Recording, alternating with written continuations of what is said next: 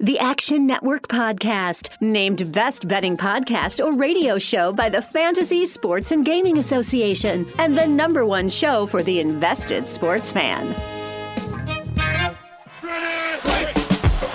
right, here we go. From the 10, throwing end zone. Spectacular catch. They're saying it's a catch. Touchdown. You see, most gamblers, when they go to gamble, they go to win. Oh my God, that's incredible. Big bank, small bank, I like to make money. All right. That is the ultimate kibosh. You want to bet? and we are underway. Welcome to another edition of the Action Network NFL podcast. I'm your host, Chris Raybon, and this is your NFL Week 2 betting preview. I'm joined, as always, by my Action Network colleague and the Prime Minister of Degenerate Nation, Stuckey. Stucky, what's good? How was your week one? It was good. It was profitable, so I can't complain. I said this on our college football podcast. Sometimes to have like a huge week, you need, you know, the difference between like a huge week and a good week or like an average week and a bad week is just the, the late touchdowns that either go go your way or don't. You know, I had the Dolphins who are at like the five yard line for a backdoor, and you know, Parker's out of the game hurt and they throw a pick. I have the Jets under, and Darnold goes 85 yards in the last minute with a, a fourth down conversion, a made up pass interference in the end zone, and then they scored. So those two didn't go my way, but it was still a profitable week. Those things even out. No complaints. Yeah, I, I understand what you're saying. Uh, I think we were just talking off air. Uh, actually, went nine and zero in the bets I tracked on the Iwin game. So Thursday, Sunday night, Monday night, five and six on the one and four p.m. slates, and that was with the help of Money Mitch, Mitch Trubisky, with the three touchdowns in the fourth quarter. Can't complain. Uh, we'll get into our Sunday six pack, which is where we draft our top six bets of the week, our top six sides. We'll get into our favorite total, teaser, uh, money line, underdog parlay, and survivor pick in just a second. Uh, but before we kick things off with our Thursday night preview, two very quick reminders. Number one, if you plan to bet on the NFL this season and haven't downloaded the free award winning Action Network app, what are you doing? It's got betting tools, analysis for myself, Stuckey, and the whole Action Network team, and it lets you track every bet that you make. And number two, if you want a chance at a free Vegas vacation, don't forget to enter the Action Pods Tournament of Champions presented by BetMGM. This is the free weekly Yahoo DFS tournament we've debuted this season specifically for our podcast listeners. Join by clicking on the link in our episode description, the top 10 finishers last week received over $1,000 worth of Action Network prizes, and the top five punched their ticket to the Wild Card Weekend grand finale, where they'll compete for the grand prize a Las Vegas trip for two valued at over $5,000, courtesy of BetMGM, the official odds provider of the Action Network podcast. Every week, it's a brand new game, so make sure to enter every week of the NFL regular season for your chance at these awesome prizes. Just click on the link in our episode description. And I should point out that we had a really good episode of the Fantasy Flex podcast on this channel with my guy TJ Hernandez, and he specifically mentioned that uh, the Yahoo DFS platform is excellent for people looking to expand their horizons. Um, it's you know a little bit newer, so not quite as many sharks, a little more competitive there, and just a lot of overlay in the tournament. So check out our tournament. But stuck. Let's get into the Thursday night football preview. It's not the best game, but it's the only game tonight. Let's bet Thursday night football. So for week two, Thursday night, we have the Cincinnati Bengals traveling to Cleveland to face off against the Browns. The Browns six point favorites, the total 43 and a half. And I'm just going to come right out and ask you, Stuck. You have it at Cleveland minus eight. So quite a difference between your number and the consensus number in terms of the betting market. Why are you so bullish on Cleveland? Yeah, it's not as much as I'm bullish on Cleveland as I'm really low on Cincinnati, a rookie quarterback, all of their new scheme changes early in the season.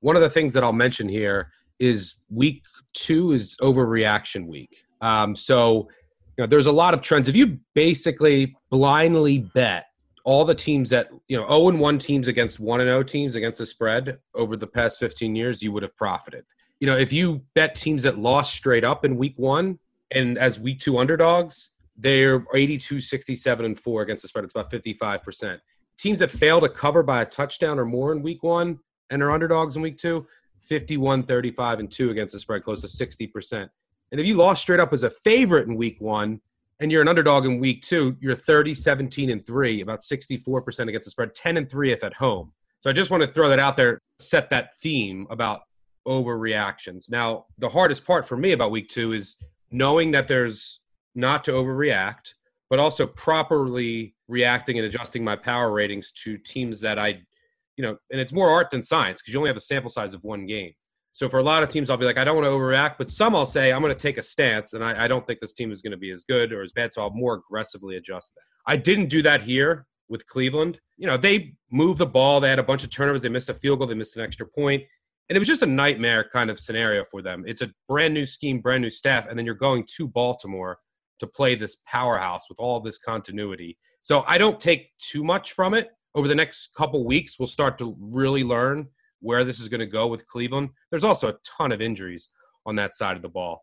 Um, and then, you know, this is an ideal, you would think on paper, an ideal spot for them. They're playing a rookie quarterback on a short week. Rookie quarterbacks in weeks one through eight over the past 15 years playing on a Thursday night on a short week are one in six with one touchdown and 10 picks, averaging about five yards per attempt. There are some scrubs on that list, but there's also Russell Wilson, Deshaun Watson. Um, there's just been no success in this spot. It's a short week. It's a new offense. There's been no preseason. The offensive line is a disaster. Their starting guard is out now. Um, you know, Bobby Hart is just a, a, train wreck at right tackle. Jonah Williams still needs some work at left tackle. So I think the Browns will be able to get some pressure.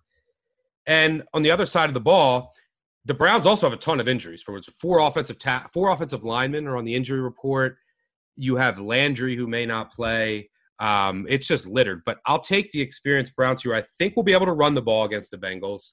And I think that they'll be able to get to Burrow. Look, Burrow showed some poise at times, but he was under fire the entire game. And they have talent at receiver. If they were to spread out the Browns, who are basically just down to Ward at that corner as a healthy corner, they could maybe have some success if Burrow actually could get time to throw it. I think he was getting he got an average of 2.2 seconds last week per pass attempt, and you can see by the yards he threw for it to throw it. So he really couldn't throw it downfield. Very conservative game plan. I think that's what they'll have again this week on a short week. I think with the questions on the Brown side, they're also going to rely on a very run heavy attack. If their offense, both tackles are questionable and haven't been practicing, their center also, and Mayfield needs that. So if their offensive line's out, Landry's out, they're going to go run heavy too. I think they'll have success running against Cincy. So what I think this boils down to is short week is going to favor Cleveland here. I'm really low on the Bengals early in the season, especially going on the road in a short week. That's why I make it eight. The injuries are worrisome for Cleveland, but I laid five and a half when it was out there. I'd lay anything under seven. I also took an under for the game and under first half, under 43 and a half for the game. 43 is kind of a key number, and that's what it's at right now at BetMGM. Cleveland right now is minus six at BetMGM. I would play that as well. Uh, and then some under first half 21. So I think it's a lower scoring divisional game. Both teams don't want to start 0 and 2. Some kicker issues as well. Offensive lines might get dominated on both sides. So I think the Browns win, you know, a lower scoring game. And I'm kind of protected if it's really low scoring with this under where it might be more difficult to cover the five and a half or six. Yeah, home favorites on Thursday night football. We point this out pretty much every week, but it's really tough on a short week for the for the underdog, especially when they're the inferior team. So home favorites are 74, 50 and 4 against the spread since 2003. Uh, that's a 60% cover rate. I have this game power rated at Cleveland minus six and a half. So uh, not quite as bullish as you, but pretty much in line with the market and, and definitely, you know, the, the, market's at six. So I'm leaning toward Cleveland as well. Uh, I bet the under for this game when it first came out and it was at 46, which uh, opened just way too high. So not surprised that it, it dropped to 43. I think uh, you know, for 43 and a half. I think that's kind of where I was thinking it should be, you know, more of a 43 game, which is a key number than, than a 46 or 47 type of game. So uh, I'm with you on the under as well. I would bet that down to, to 43 and a half where it's at right now. But, uh, you know, Cleveland worries me a little bit just because I think the Bengals may have the better quarterback of this game. But I'm with you on the under because I don't think Cincinnati is going to be a disaster defense. I think they're more, you know, they'll have some struggles here and there against the better teams. But um, yeah, this should be a, a low scoring kind of slugfest. Uh, Geno Atkins and Mike Daniels out for Cincinnati. I think that really hurts against Nick Chubb. And I, I'm, I don't know about you, but I'm kind of expecting a feed Nick Chubb game from Stefanski. Yep. You know, I think he had six carries in the first half. He was pretty effective as he always is. So I think this one close to the vest, feed Nick Chubb against a defense that's weakened on the interior uh, should get him the win and uh, should be a low scoring game. I think the Browns get it done, but it, would it surprise me if they messed it all up in, in typical Cleveland fashion? Absolutely not. I will say this Cleveland, I, I, was pleasantly surprised by how well they held up in run defense against Baltimore. You know, Baltimore, obviously one of the better run teams in the league, especially once you add in Lamar Jackson, and they gave up only 107 yards on 30 carries from the Ravens. So uh, that's a positive. And if Joe Burrow doesn't have that working for him, uh, it, it's going to be really tough. All right, next up, Stuckey and I will each give you our three favorite bets of the week in the six pack. But first, here is our coach's pep talk. This week's pep talk is the one we used last season for the same team, the Cleveland Browns. And it comes courtesy of Coach Pete Bell from the 1994 film Blue Chips. And we're dedicating it to the Cleveland Browns. You keep playing the way you're playing, we're going to get our ass beat again tonight. And it stops right now.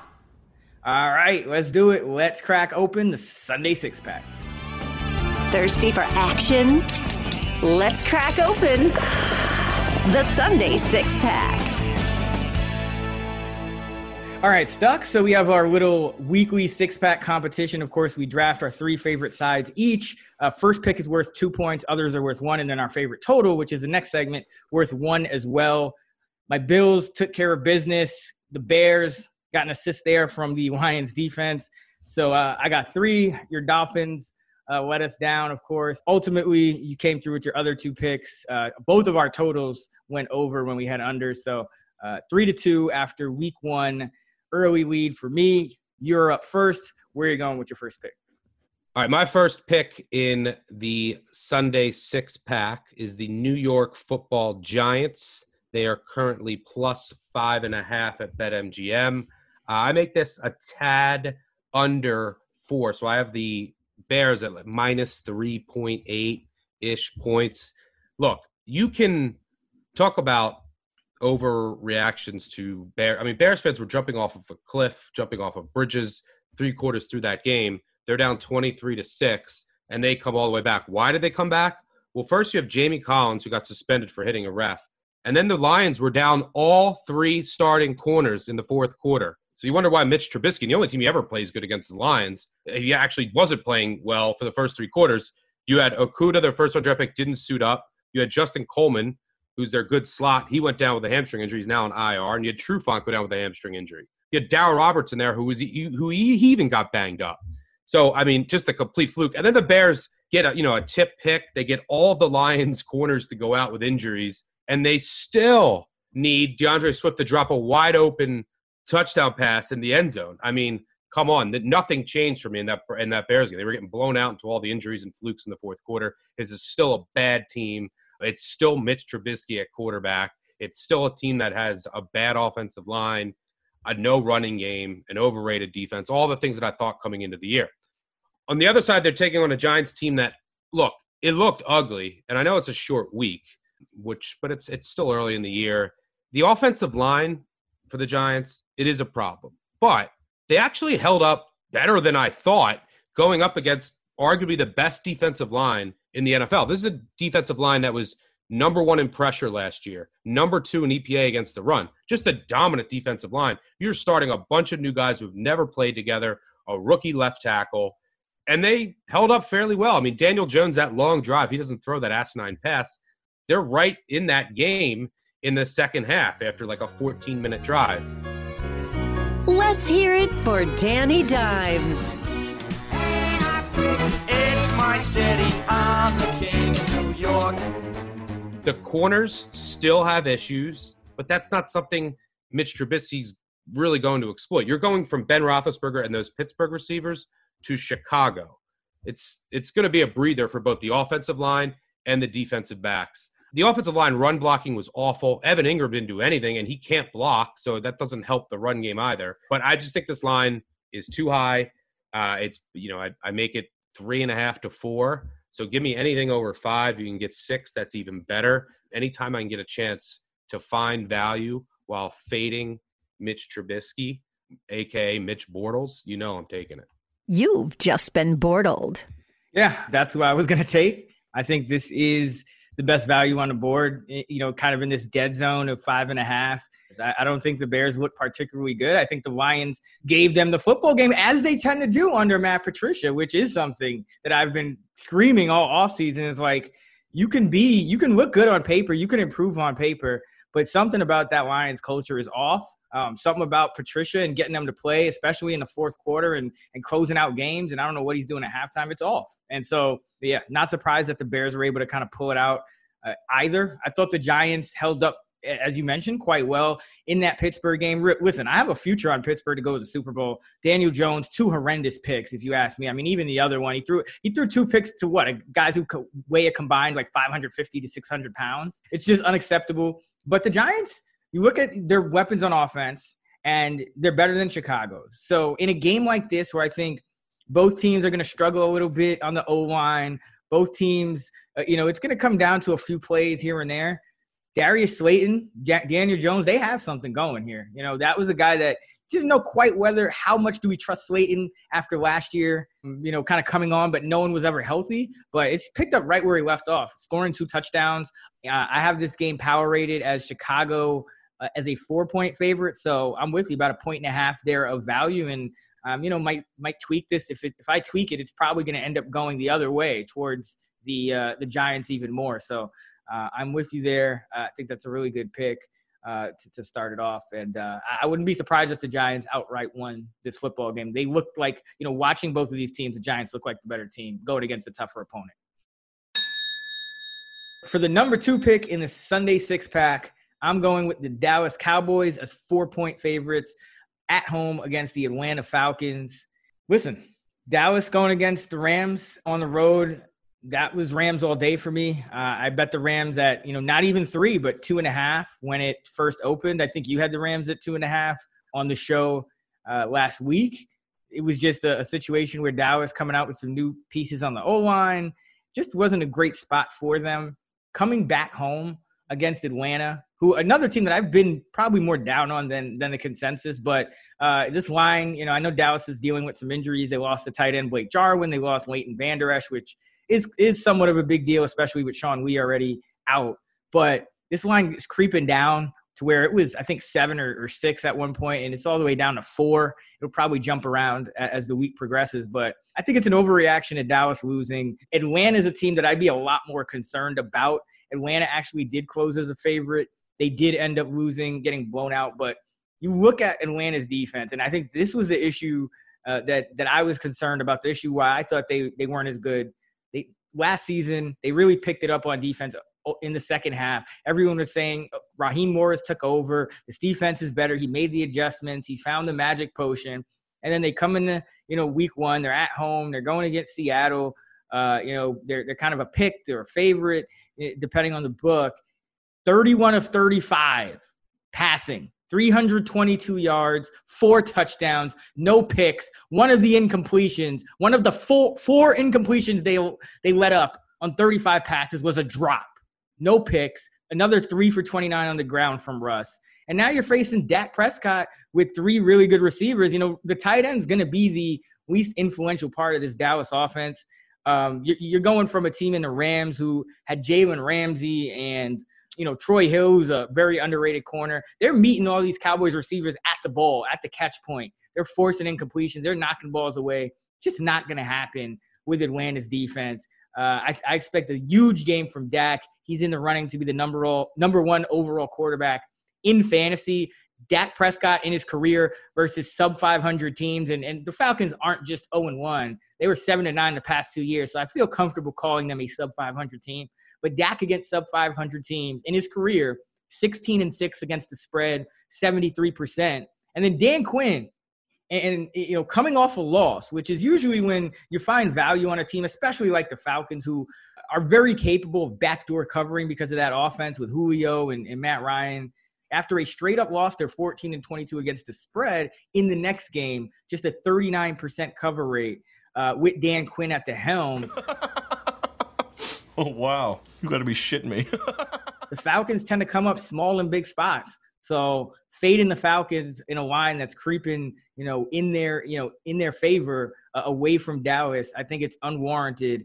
Uh, this is a game that Dallas can win. The offensive line issues aren't going to matter as much, and and they still have a pass rush just enough so that you know Matt Ryan they're going to put up yards, but uh, you know, Dallas went two of you know Dallas went two of five in the red zone. Uh, Atlanta, I think Dallas is going to hold uh, Atlanta out of the red zone a couple of times, just like they did the Rams. We know Julio struggles to score touchdowns, and on the other side, Atlanta allowed four of four uh, in the red zone to Seattle, um, and, and, Dallas struggled in the red zone against the Rams. I think it's going to kind of flip around.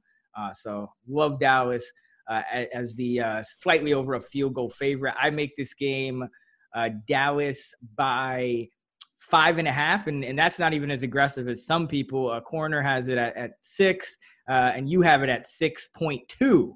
So, um, you know, uh, I think there's kind of some some consensus agreement here that this line is a little bit too low. I think the Cowboys are the side here, especially at four. Obviously, since I, I, make it over six, some of the injuries are concerning. The Atlanta's a tough team to crack. I mean, one of the things I was looking for from their defense this year is the importance of AJ Terrell at corner and they needed him. They need him to be really good. They need him to be a number one corner good for a rookie. And last week he lined up on the outside in almost all, I think like 90% of their defensive snaps. He gave up a completion every time he was targeted. So well, the whole team did of, essentially. Yeah, right? well, he has a lot of work. He has a lot of work to do now. Now, if you look at the box score, this is why. So the defense is is just not going to be great. And I actually, this is would be one of my overlooks of the week. Both teams are going to play relatively fast. They're going to throw the ball out, and there, there should be a lot of yards. Atlanta put up 500 yards. They both averaged 6.6 yards per play. Atlanta went 0 for 4 on fourth downs, and they failed in the red zone once. But that's what Atlanta does. They get all these yards, and then they'll have like a fourth and short. They'll get into the red zone. They can't punch it in. Then they'll end up going for it, and they won't get it. So like they have a they they just have these misleading box scores a lot. Um, so yeah, I mean, it Dallas is maybe still trying to figure some things out in their secondary with this new defensive scheme, which could be a little dangerous against Atlanta's passing attack. But I, I agree with you. I think all the value here is with Dallas, and I would look for it over, especially if you can get a 51 or lower. Two things before we move on to the next pick. Number one, you said Atlanta is a deceiving box score team, and that's so true. And what does that come down to a lot of the time? Coaching. When the coaching's yep. not there, the, the, numbers in the key spots aren't there. And usually we talk about regression for those things, but then you look at those trends like Dan Quinn off a loss, just 39% against the spread in his next game. And when you there's certain teams that that just doesn't regress when when you have what I consider to be uh, substandard coaching. And, and, number two, Bill, Bill Barnwell uh, of ESPN made a great point uh, before the season in talking about the Falcons. He's like, you know, every year Matt Ryan has a great, you know, pretty good quarterback rating, Matt Ryan in that offense. And every year the Falcons defense has allowed an even higher quarterback rating than the Falcons offense has. So I, I, the Falcons are a team that a lot of people are going to probably, you know, bet on more than they should, or they're going to be afraid to bet against uh, because of that offense. But just remember that their defense uh, has proven to be, even with a supposed defensive head coach, in Dan Quinn, time and time again, proven to be uh, even worse, you know, than that offense is good to the point where it offsets it. Okay, for my third pick of the Sunday six pack, I'm going with the Indianapolis Colts, who are three point favorites at BetMGM. Look, this is a decision. These are two teams that lost last week as favorites that had playoff aspirations, right? So like this is a big game for both teams, right? And going to 0 and 2 with losses against, you know, there would be two losses against not great teams. um, to start off the year.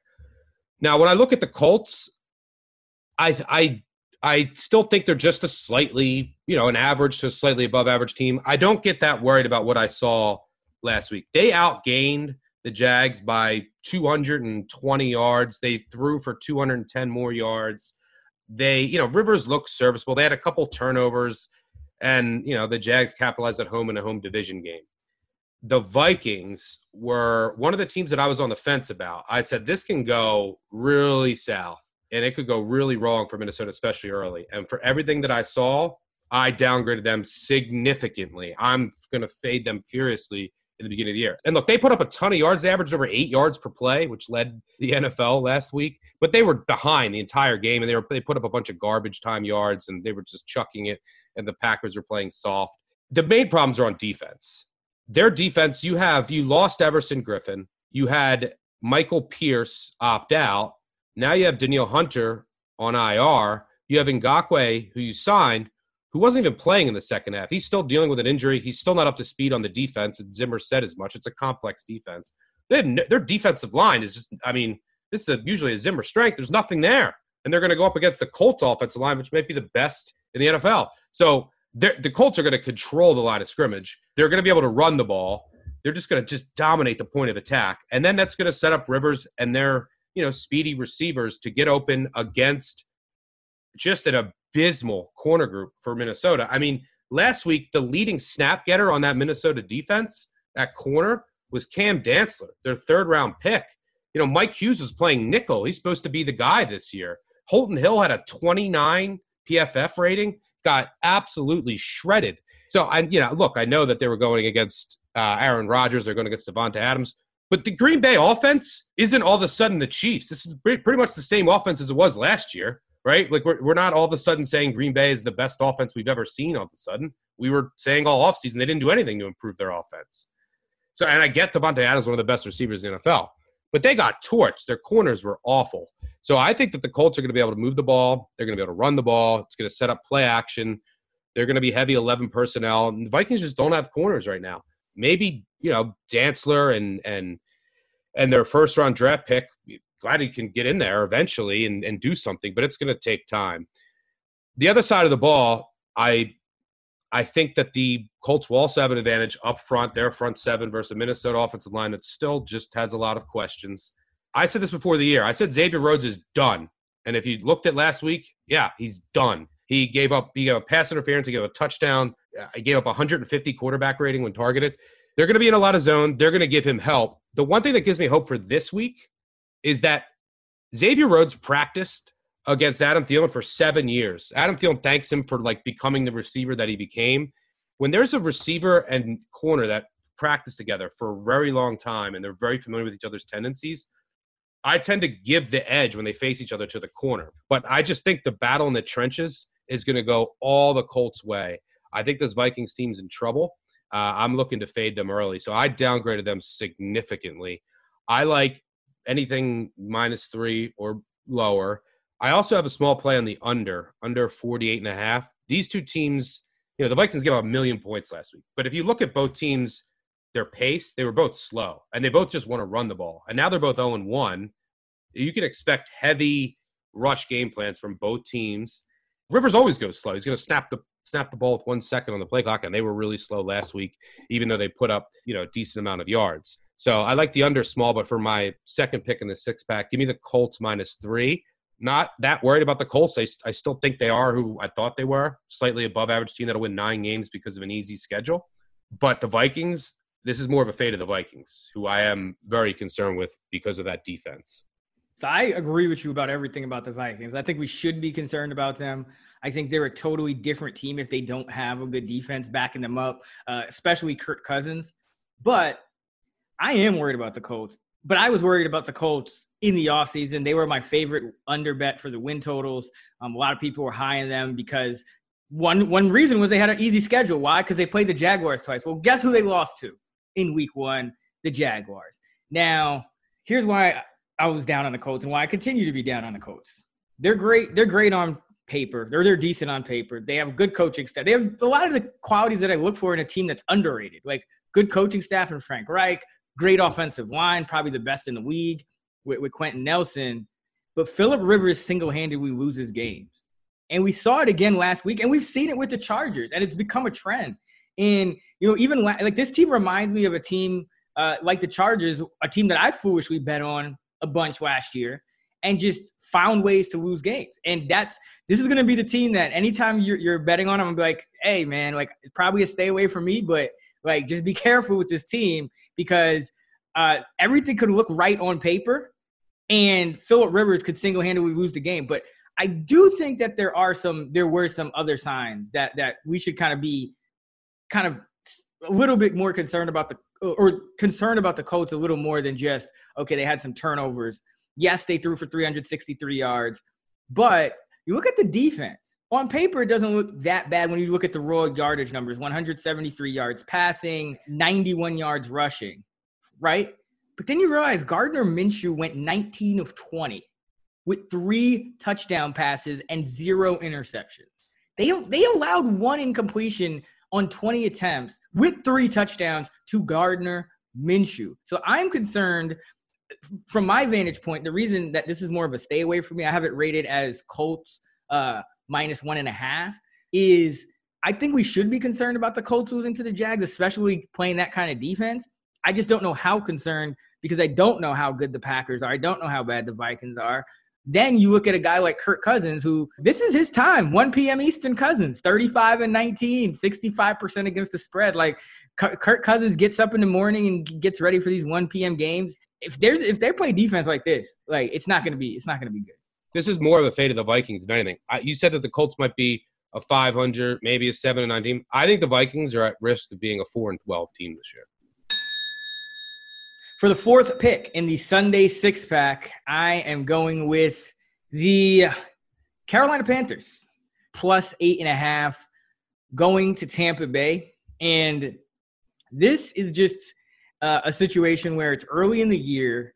And if this was a week 15 game, I might have it a little different. I might not be making this pick, but we're talking about week two. I don't think Tampa Bay is quite situated yet as far as that offense with Tom Brady. Uh, I think the Panthers are a team that are going to still be a little better than we think, and a team that is going to play a lot of one score games. Teddy Bridgewater is not a he's kind of an average quarterback. He's going to have a low depth of target. Uh, I think the Panthers defense obviously is, is young and it's going to they're going to make mistakes, but uh, a lot of one possession games from the Panthers. Even when they were, and I don't think anyone would say the Panthers are necessarily any worse than they were last year uh, or going to be any worse. I think at worst it's kind of about the same.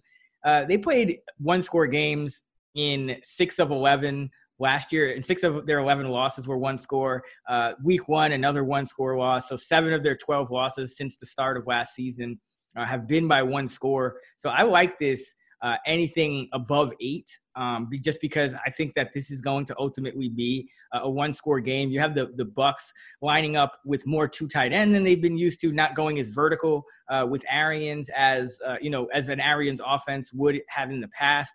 Uh, you know that's going to kind of I think keep things a little closer to the vest. Tom Brady was hovering around you know like four or five yards per attempt for a large part of that uh, New Orleans game before it kind of devolved into garbage time, and he ended with some respectable numbers, but uh, it wasn't pretty. I think you're going to kind of see that continue. I think the Bucs are going to be able to run the ball against the Panthers because everyone will. But ultimately, uh, I think the Panthers find a way to stay close. You looked at you look at their defense, 14 missed tackles. Uh, that should regress. You don't. You're not going to expect the defense to miss 14 uh, every single week.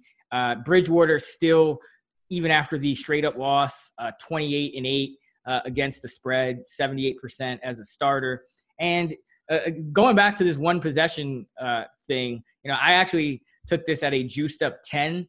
Um, you know, it's, it's hovering around nine and a half at, at some books. It's down to eight and a half at BetMGM, the official odds provider of the Action Network NFL podcast. But uh, you look at nine to 10 point underdogs since 2015 when they moved the extra point back and uh, it's 43 15 and 1 74% cover rate uh, for those 9 to 10 point dogs and i think a lot of that has to do with just uh, a lot of a lot of times when you're betting on a game to be more than one possession uh, especially this early in the year when we don't know enough i don't think uh, it's just really tough so um, kind of a value play, a process play. Like I do think Tampa Bay is the better team. Uh, I just think this number is a little too big.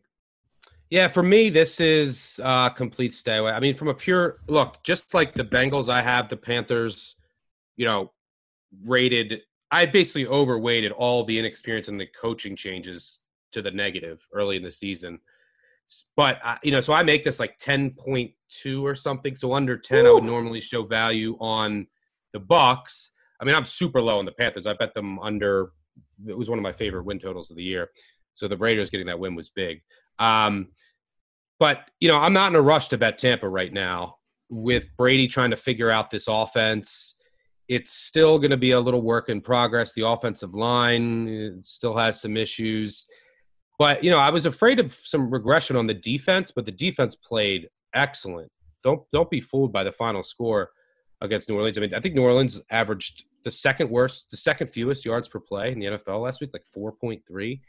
That game was just full of fluke, special teams mistakes, penalties on Tampa, Brady pick sixes. Just uh, the defense came to play. But I'm not. I'm not betting Carolina and their disastrous defense, and I worry about all the changes. And they got to play a Raiders, a non-existent Raiders defense last week. So I don't know. I couldn't yeah, read thirty points so and a chance is, to win the game. Like that offense played. I don't know what that offense is going to look like. You know, a new offense playing like a real defense. You know, the, the Raiders defense is just it's really bad. They're, I mean, their corners are so bad. So this is a stay away for me. I actually like the under. I played the under a little bit under forty. I mean, the the Bucs are playing slow too. They played slow last week. Brady likes to play slow. It's a great matchup for. So I think the Bucs are trying to figure some things out on offense, and this is a great matchup for the Bucs defense. Why? Because they could shut down Christian McCaffrey. I'm sure maybe Christian McCaffrey is always a popular fantasy pick. I don't know. Last year in two two meetings against the Bucs, who are dominant against the run in Bowles three four and dominant against ride, running backs catching the ball in the backfield. McCaffrey had 38 carries in two games for 68 yards. He had six catches for 42 yards. So he basically had 100 total yards in the two games on 45 touches. So they could take him out of the game with their defense and then put it on Bridgewater. You know, two new two quarterbacks getting used to new systems. So I kind of like the under. It's a stay away from the side. Yeah, I mean, and I'm I'm actually with you on the under. I think McCaffrey will fare better. Uh, just because it's going to be a new scheme and they're going to look at those two games and like that's going to be the number one kind of focus I think is getting him different looks um, with the ball. I think they'll probably throw to him more, but uh, kind of another reason. Again, this is a process play for me. I think the number's too big, but you like the under. That just kind of goes into my point. It's always harder to cover a big number uh, in a low scoring game. So um, uh, fair, fair, definitely fair points. And this could go really poorly. The Panthers could get blown out like 28 to three. Uh, but uh, I think it's better than 50 50 that this ends up a one score game. Yeah, I mean, something else working in your favor is Godwin's con- concussion protocol. If he doesn't play, that certainly helps your bet. All right, for the fifth pick in the Sunday six pack, I'm actually going to switch it up on you. I originally had the Jets, which we're going to talk about in the next total segment, but at BetMGM, that line is seven right now, and pushes are are not win. You just need to win in this contest. So I do like the Jets plus seven, but for this contest, I'm going to switch it and go back to something that I wouldn't do at all last year, and I'm going back to the Cardinals. I didn't bet them Woo-hoo! on all, and I'm going back to them this week, uh, minus six and a half at BetMGM. I make this line over seven, and I like the matchup. Look, don't get fooled by Washington's win last week over Philadelphia.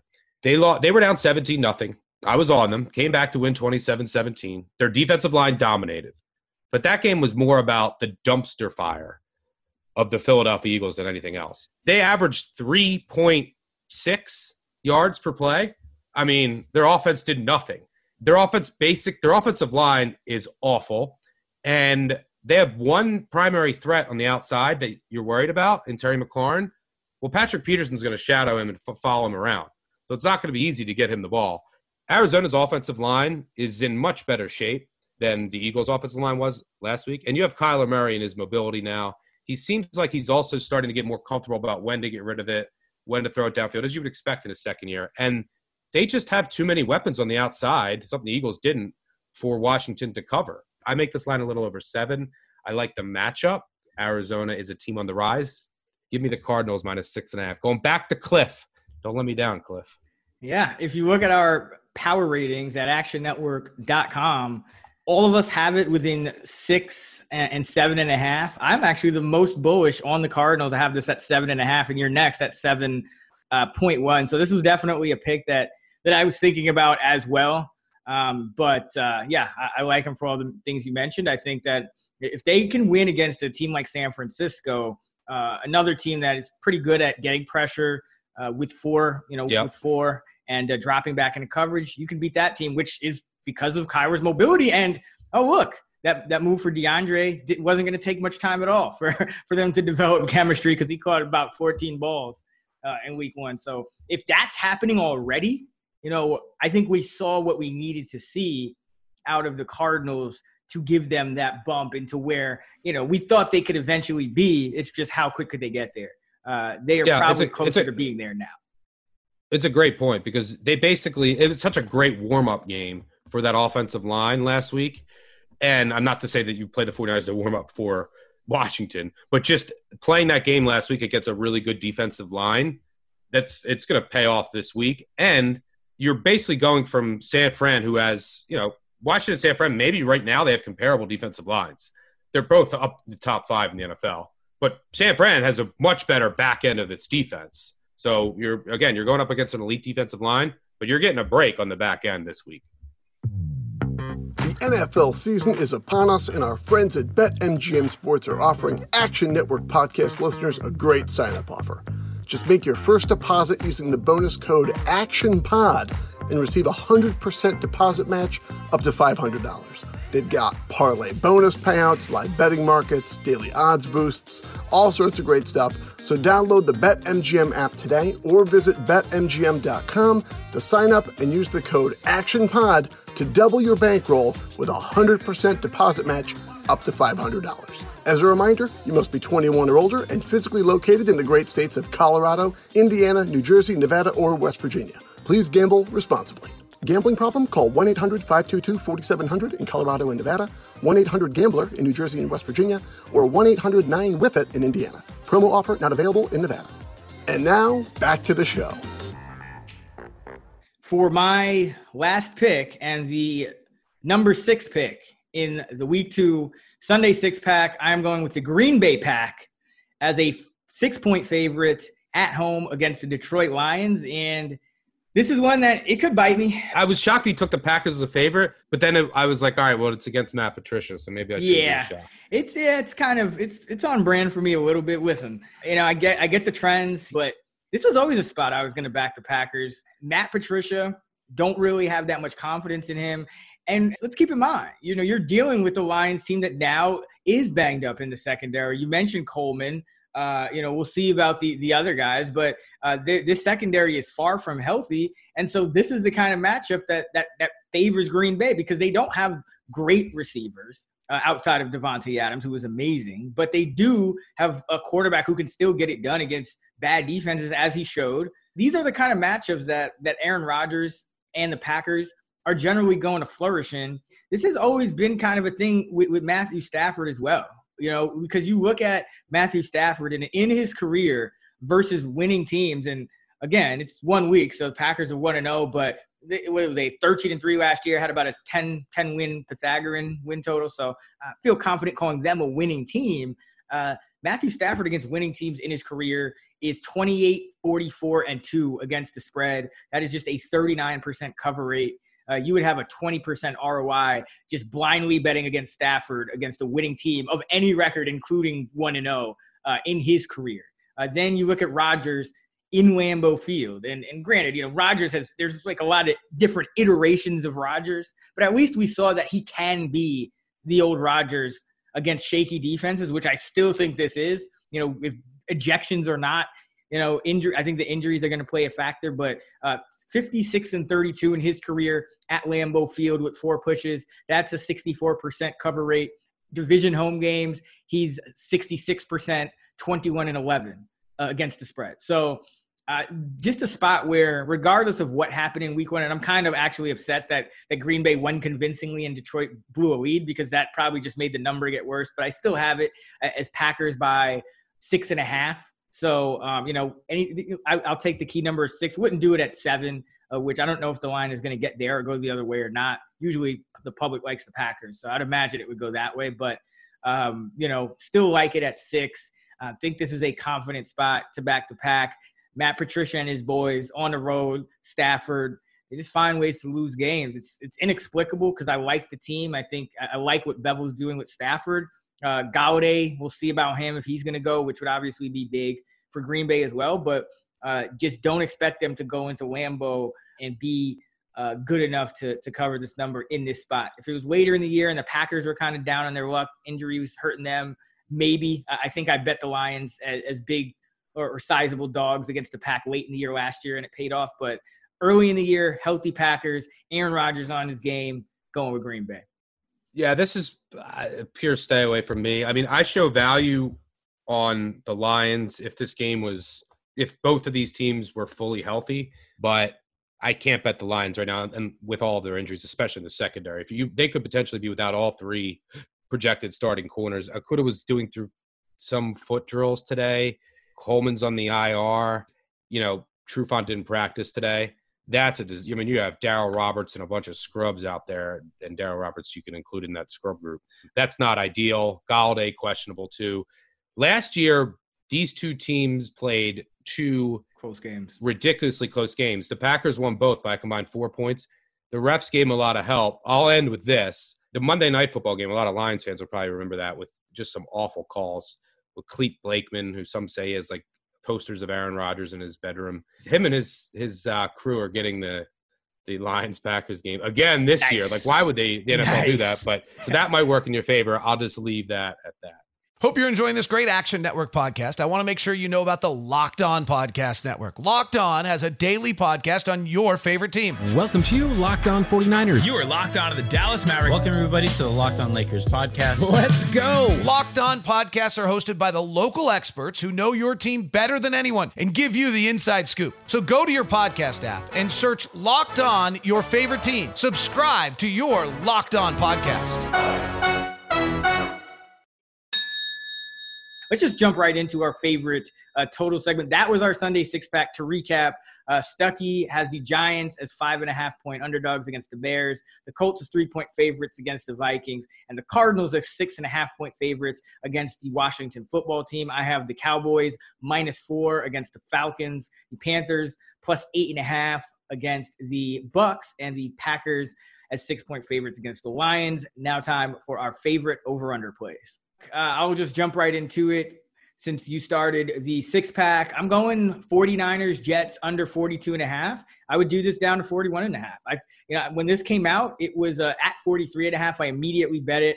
I think a lot of people at our company did, uh, and, and that was just off kind of the game script in itself before even kind of taking into account all these injuries for San Francisco. So you know, San Francisco, they're still breaking in a new guard. Uh, their center Weston Richburg is is on IR.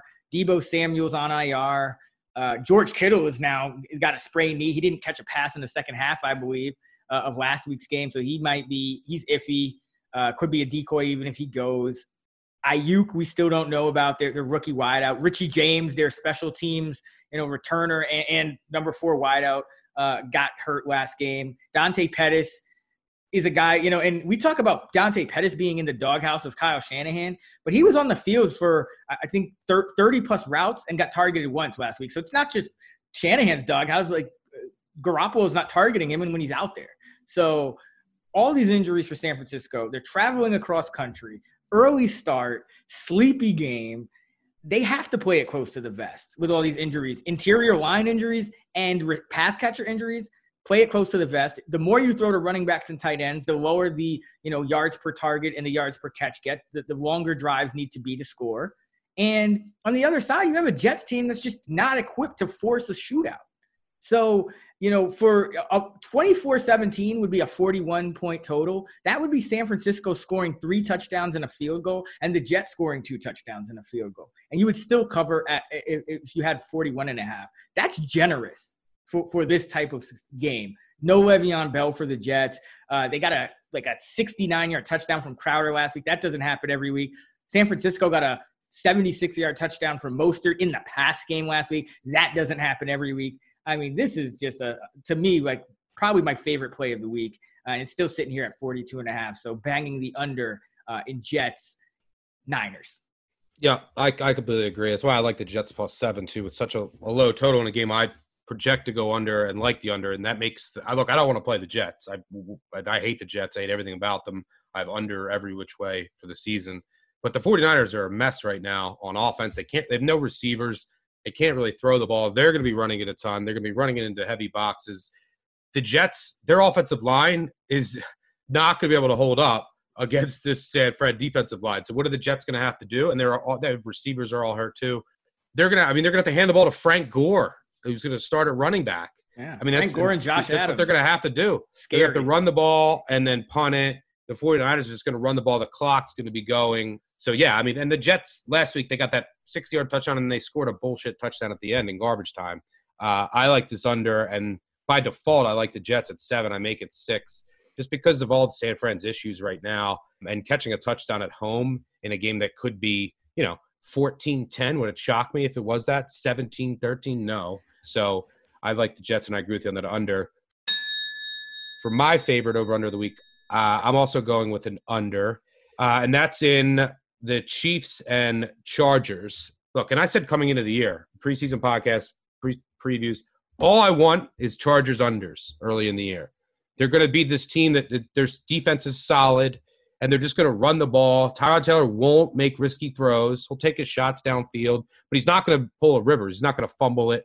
He's not going to throw, you know, an a whole awful pass over the middle of the field into coverage into tight windows. Just going to be a very conservative offense. They played a little faster than I thought last week, but I think that oh, they're going to come out this week and they're going to try and control the ball, run the clock, keep Mahomes off of the field, which is what you want to do against Kansas City. So while I think this game plan and this style doesn't really, it really lowers the ceiling of what the Chargers can do this year with Tyrod Taylor quarterback. It's actually a decent game plan to go up against the Chiefs. And, you know, their defense is very familiar. All right, now this is absolutely wild. The Chiefs are 27 and 2 in their past 29 division games. Their two losses came by a combined two points on miraculous comebacks with touchdowns as time expired. One of them was against the Chargers when they went for two at the end. So basically, they should be 29 and 0 in their past 29 division games. But if you look at the games last year against the Chargers, they won one by seven when, and one by 10, and they ended up getting six turnovers last year and only turned the ball over twice. Rivers basically cost them a couple games. I mean, the, the Chargers outgained them by 150 yards in the first game. They outgained them in the second game, and they had the ball for about 15 minutes more. They controlled the clock. You can run on the Chiefs, which is what I think is going to happen here. Short passes, run the ball, and they're just not going to get the Rivers turnovers. And Mahomes last year, and the Chargers defense is a little better this year than it was last year. They had all those injuries last year. They're not as hurt. They still don't have Derwin James, but they got some more experience and they're a little more healthy. Patrick Mahomes threw for under 200 yards in both games last year, had one touchdown and one pick in both games. This Chargers defense does did as good of a job as any against the Chiefs. There's a lot of familiarity there. They have a good secondary, they have good pass rush. But I think this just comes down to the, me wanting the Chargers unders early this year. I like their defense even without James. It's just going to be a run heavy, conservative offense, doesn't take risks. They're going to be able to move the ball against the Chiefs. It's still not an explosive offense. It's not going to put up a ton of points, but I think they're going to keep the Chiefs off the field. Mahomes will get his, but I think they're going to do enough to keep them, you know, around 24 ish. Um, you know, and if they get to if they get to 31, I'm also protected with the Chargers. If the Chargers get to 24 um, with the Chargers spread, but I don't think the Chiefs get more than 31 here. Um, so I'll take the under, and, and, I like the Chargers throw them in as well over anything over a touchdown. So I'm with you on the on the under. I, I love the under, but I am honestly shocked that you are betting against Andy Reid with more than seven Extra days prep. to prepare. 38 and 25 uh, 60% against the spread. Andy Reid on the road with KC, 50, uh, 67%. He's 36 and 18 against the spread. Uh, in his career, including Philadelphia, he's still 61%. Patrick Mahomes is a favorite, is 63%. Fading the Chargers in LA, 67%. Like you're betting against all the trends. I am honestly shocked. Like I, the, I was going to say, like, I love this total because, I, and, and this might be a hot take, but I wouldn't be surprised if the Chiefs shut them out. I mean, you look what they did to Deshaun Watson and how long it took them to get going. And you look at Tyrod Taylor, who averaged under seven yards in attempt against the Bengals. He ran six times for seven yards, so he's not bringing that to the table. I mean, what is this offense really without Tyrod? It's a whole lot of Ekeler, and Ekeler should get his, and um, that I think that will be responsible for if you know most of their offense in this game. But I, I'm I'm surprised that you like the Chargers given this much. You know, given the trends, like I have it at eight and a half, so I'm in line with the market. I don't really show value, but like gun to my head, I'm still going the Chiefs here. Just I mean, you have every anti-Chargers trend that like you put me on to half of these, like going in the and and you have the Chiefs division thing, which I didn't even realize. Like that, that woo, man, that's that might have to like Phil. Yeah, but I can I can I can throw I can throw all that out the window yeah. if if I'm getting over a touchdown in the NFL. So fair, I mean, fair, that's fair. a lot different. And and look, last week I don't care what Houston did was just asinine. I mean, they, they look they had a shot at the at the end of the half to be in that game with the missed field goal, and they were close for a moment, and the Chiefs pulled away. And you got to kind of be perfect to beat the Chiefs. Well, the two Johnsons only ran the ball 16 times the two D Johnsons. They only ran it 16 times. They ran it for 90 yards. Uh, there's more I mean, than two Johnsons on the Texans. There's one at the head coaching um, position. And, and uh, that's well played. Um, so, I mean, the Chargers are going to run the ball 30 times. And you can run the ball. Johnson had averaged seven yards a pop against the Chiefs. You can run the ball in the Chiefs. The Chargers are going to stay committed to it. And look, I get all the Chiefs trends. I know that Reid's extra prep, and the Chiefs will probably win this game. But over a touchdown in the game that I think is going to be lower scoring is one of the reasons why I have it that high. So um, I wouldn't like the Chargers as much if I thought that this game was going to go over. But with the with the game script, it's one of the reasons why I really like the Chargers this week. But maybe you can, we'll see. Well, maybe you can laugh at me. As far as the total, like you're you're on it. The sharps have been on that side. I'm I'm guessing because I think it was at over 50 at one point. It's down to 47 and a half at BetMGM, the official odds provider of the Action Network betting podcast. Up next, our favorite teaser of the week. Oh, yeah. Six point teasers. For those not familiar, a teaser is when you combine two or more bets. And for each bet, you get an extra six points toward the spread. So, for example, if you're teasing an eight point favorite, they become a two point favorite. If you're teasing an eight point underdog, they become a 14 point underdog.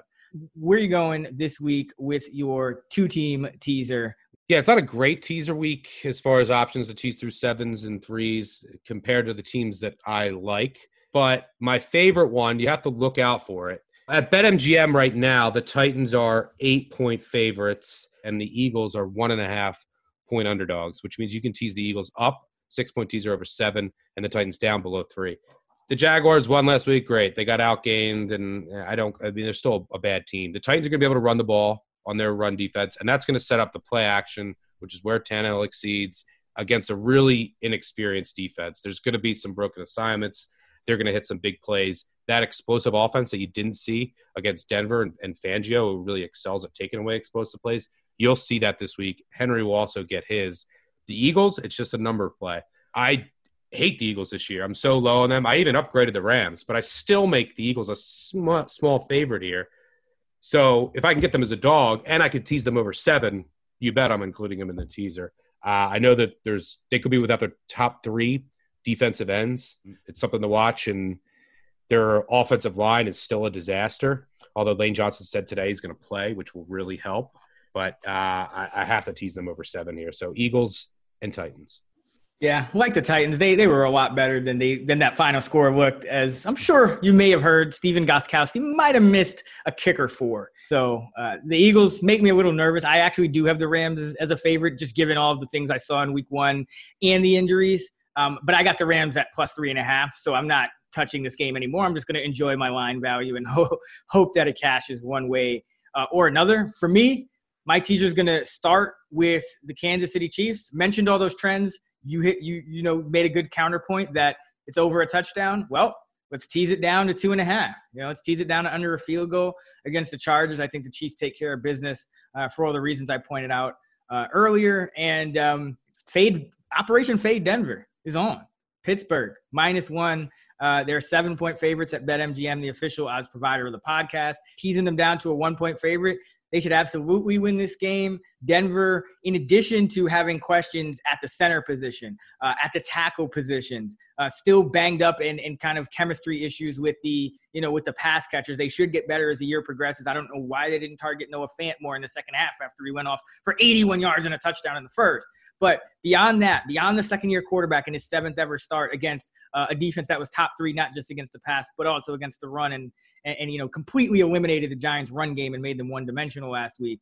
In addition to all those factors, you now have Vic Fangio doing uh, his best Vince, Vance Joseph impression. Just this inexplicably boneheaded coaching decisions down a stretch, bad calls uh, on offense being made by I don't know, you know, whoever the, the offense, you know, Shurmur, you know, he, he, but just on his watch, I just thought a really poorly coached game that the Titans were begging, just begging Denver to win. Uh, now you're going against the Steeler team that got the kinks out. You know, used that first half against the Giants to play really poorly and, somehow still got it together. Uh, just nothing I would want a part of uh, in, this game. Like I, I, would even think about betting Pittsburgh at the big number um, at, a touchdown or less in this one because I, I, I'm just really low on Denver. Didn't like what I saw out of them and thought they got gifted to be able to have be in that game uh, against Tennessee. Well, I, I don't hate the teaser, but uh, especially teasing through seven and three. But I, I actually am on Denver plus seven and a half. I, am waiting well, on seven and a half. That's I'm, not bad. I'm waiting on to see if Sutton and Hamler play. And I know Bouye's out, but Ojemudia looked good in the corner. And Denver's defense, they're not going to give up anything deep. It's what they do, and you can see the progression in in Fangio's defense. And they didn't last week, and they actually shut down Henry, He did nothing. Um, and the the Steelers' offensive line is a disaster right now. They they're starting right tackles out. Their starting guard is out. Their backup guard is out. They they're signing people off the practice squad. Um, so that could be an issue. I, you know, there's rookie corners for Denver, but I think they're going to keep everything in front of them. I'm hoping some of their receivers come back and play, and Jeudy doesn't have a bunch of drops. But I make this under seven, so I took over over seven um, once it got to seven and a half. But I, I, don't mind the teaser. Yeah, I have I have this game power rated at Steelers seven and a half. Although I may adjust down to seven if um, you know, th- th- I have to look more at that offensive line because that's a good point. I, I saw his banner go out uh, with the ACL, I believe it was. Um, but I, I still yeah, like Banner's out. He's done. Wisniewski's done. DeCastro's still hurt. So it's like, yeah. it's getting dicey on that offensive line. Be careful with the Broncos, man. I mean, the, the, the Colts are going to be my official "Be careful, Stuckey call of the year, but the Broncos, man, I don't know. Yeah, Fangio. I'm one to know against the spread on the Broncos. Hey, so we'll hey, hey, you know what's crazy? So am I. I bet the line yep. when it was a great line value for the Titans, and you and, and, and I'm sure most people um, got the uh, got the plus three, which still shouldn't have cashed, but that's such is the life in uh in in in Titans kicker land apparently. So uh, yeah, that was that was a roller coaster. But uh, now it's time for our money line underdog parlay turning good weekends into great weekends. It's time for the Moneyline Parlay. And Stuck, gotta hand it to you because you started off the year with a bang, calling the Washington football team upset. It was not even a contest by the end of that. They won, ended up winning by 10. Uh, my Dolphins uh, ended up losing. So uh, you you carried us through that uh, through, through, week one in that aspect. But uh, great call. Uh, who you got this week? I was gonna go with the Chargers just to make your eyes pop out of your head. Don't do I'm it. going. Uh, I'm going with. I'm going back to your team from last week. I'm going with the Dolphins. I make this line closer to four, and I'm high on on the Bills. I think John Brown might be out. DeVante Parker is he banged up? I don't know. There's some receiver questions you have to look into on both teams, but I think there's value on the Dolphins. Look, there's a lot of new pieces all over this team. They worked out. They were able to work out some of the kinks last week against New England they got a beneficial touchback, but then they were, you know, they were in the game to cover at the end. I just this line's too high, so I'm taking a shot with some Fitz magic on the Dolphins uh, at home. That's basically it. There's nothing, uh, there's nothing genius about this or anything mind blowing analysis.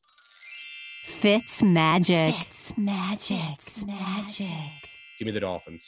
Yeah, it's it's it was one of the teams on the short list, the teams I considered. Didn't pull the trigger because ultimately, uh, you know, that Parker injury, or if he's banged up, and which we just don't know at this point, um, is yep. I think it is pretty substantial against this team. But it's you know, it's a division game. Uh, you know, home game for the Dolphins, so don't hate it. And for me, and this was a tough week, I think, for, for me to find money line dogs. So uh, that's another reason I don't hate it at all. Um, for me, I went ended up going with Houston uh, plus 240 against Baltimore. Listen, man, Deshaun Watson. This is purely a Deshaun Watson play. You know, there, there's only a few teams that have quarterbacks that you know can kind of stand up to Baltimore and Lamar Jackson. This is going to be a tough defense all year uh, to play against. We saw them blow out Cleveland. Uh, you know, but now they're going on the road. Houston's back home. They got a nice tune up against a team that the only team that may be even more difficult to beat than Baltimore, which is the Kansas City Chiefs. So uh, just kind of, a, I, like the timing uh, of this game for Houston early in the year. We, we saw Baltimore slip up last year early. I think it was week two or three against Cleveland. So, um, you know, Baltimore's not going to go 16 to 0. When I when I look at their schedule, this is one of those games that uh, I think that Baltimore could be somewhat vulnerable. And Deshaun Watson has won nearly half of his games straight up as an underdog over the past couple of years. So, you know, this is just kind of a play on early in the year. Odd things happen. Baltimore maybe just a little less focused than than we see them for you know later in the year when come playoff time. I think Houston uh, is a good enough bet to steal a win to, to throw throw a little bit down, a little nibble on it. Uh, I can't see it, but I mean, I make this line just under seven. So I mean, from a value perspective, sure, but uh, I mean, it, I just it's a bad matchup for Houston. I mean, last year they played Baltimore won, I think, 41 7. Houston never yeah. sniffed the red zone. Watson, they just blitzed them all day and were all over them. I think they had 100, they got outgained by almost 300 yards. It was bad. But from a value perspective, since I make a little under seven, and you have a, an elite quarterback, sure, don't hate it. Speaking of the Ravens Texans games, BetMGM has a great sign up offer for that one starting this Friday. Customers can bet $1 and win 100 in free bets if Baltimore or Houston score a touchdown in the game. Just sign up and make your first bet using bonus code ACTION100. So download the BetMGM app today or visit betmgm.com to sign up and use the code ACTION100 to bet $1 and win 100 in free bets if there's a touchdown scored in the Ravens Texans game. As a reminder, you must be 21 or older and physically located in Colorado, Indiana, New Jersey, Nevada, or West Virginia. Please gamble responsibly. Have a gambling problem? Call 1 800 522 4700 in Colorado and Nevada, 1 800 Gambler in New Jersey and West Virginia, or 1 800 9 with it in Indiana. Promo offer not available in Nevada. All right, let's finish up with our survivor picks of the week. One pick, one chance to advance. Survivor. All right, Stuck. This is a tough Survivor week. Uh, who are you going with for your pick? We both hit last week. You had the Bills. I had the Steelers. Well, I, if you go on ActionNetwork.com or the Action App, I have my Survivor plan out there. This week, I have the Browns. This is a Thursday night, so you might be listening to this on Friday. You might be listening on Saturday or Sunday. I'm sticking with my plan. It makes me nervous as hell going with the Browns. But if you're listening to this after Thursday and you didn't get it in, I would go with the Bucs are are a decent pick, but I'm using them later in the year. One of the teams I don't have projected to use is the Titans. I think they're safe this week. Um, so if you're listening to this after Thursday, I'd go with the Titans. Yeah, I think that's what I'm going to do. I'm going to go with the Titans here. Browns, they just they just make me too nervous. Just I I think they're the right side, but uh, just a division game or a division game that I expect to be a little bit closer um, than than the Titans, which is also a division game. The Titans aren't gonna give gift the Jaguars all of those points the way the Colts were. Oh, uh, although they might because they don't have a kicker. So, oh my God, actually no, I can't do this. Oh, this is. This is. I'm going with the Cardinals. Forget it. Let's let's, let's just go with the Cardinals here because I I can't choose the Titans right now in their kicking situation. I, I can't. I, that's that's just. So yeah, I'm gonna I'm switching it up. I'm going with the Cardinals uh, against Washington football team. Washington football team out outperformed expectations. Cardinals outperformed expectations. Cardinals the better team here. All right, let's close it out stuck with the best of the rest, which are the games we didn't cover in any other segment. And since you ended up taking the cards, we have just one, and it's a good one. It's the Sunday night game, the Patriots at the Seahawks. Patriots, four point underdogs, total 44 and a half. Thoughts on this game, stuff? Yeah, these are like the two goats going up against each other. You have Bill Belichick. If you bet on him, he's in the regular season 162, 102, and nine against the spread. That's 61.4%, covering by an average of about 3.7 points per game. Over a 20% ROI. That's the most profitable of 128 coaches in our Bet Labs database.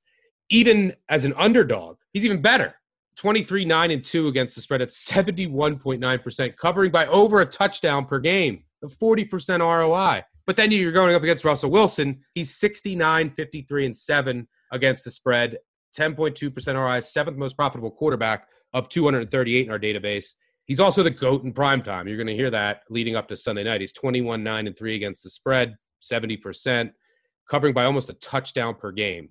So, what happens when these two teams meet up? Well, well, it's happened twice, four years ago and eight years ago. Wilson got the best of the Patriots in both games. In 2016, the Seahawks won 31 24 in Foxborough as seven and a half point dogs. 2012, they won 24 23 in Seattle against the Patriots as three and a half point dogs. Was there a third game Russell Wilson, they messed up? Don't there was a so. third the game. Playoffs. Well, the playoffs.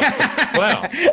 Just uh, wanted the to throw it out playoffs. and yeah, you're right. They and Russell Wilson got the better of them. Oh wait, Pete Carroll didn't hand it off to Marshawn Lynch.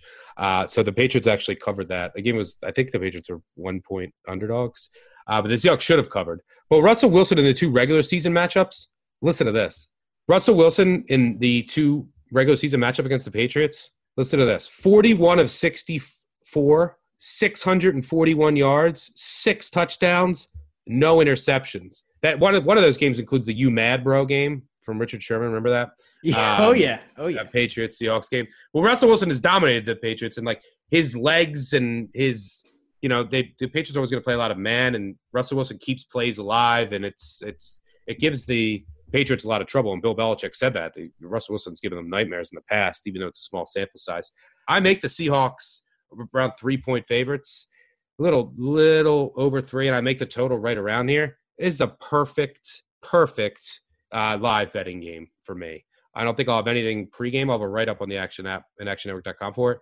But you know, if Seahawks get behind early, if there's not a lot of points early, Seahawks, the, the pitcher's going to go slow. They're going to run the ball a lot. We're still learning about their offense.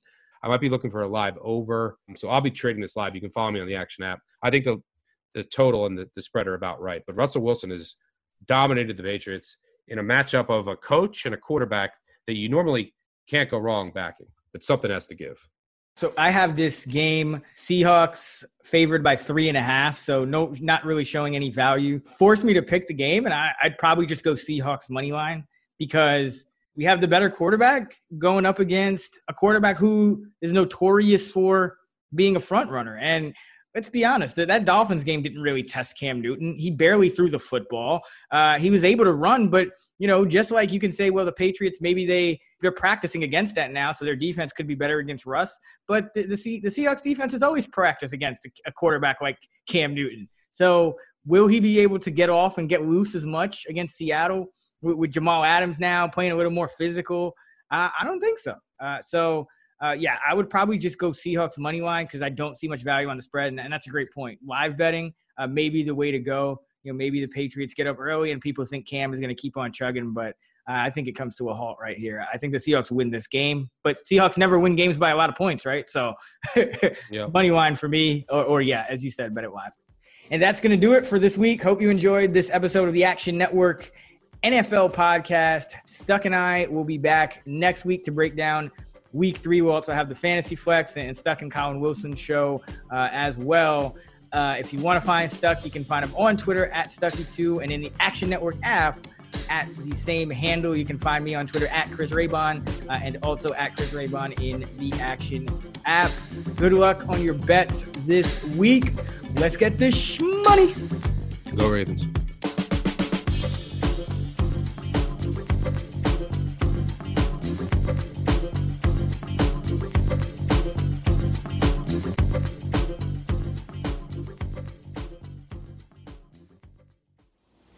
We're finished talking.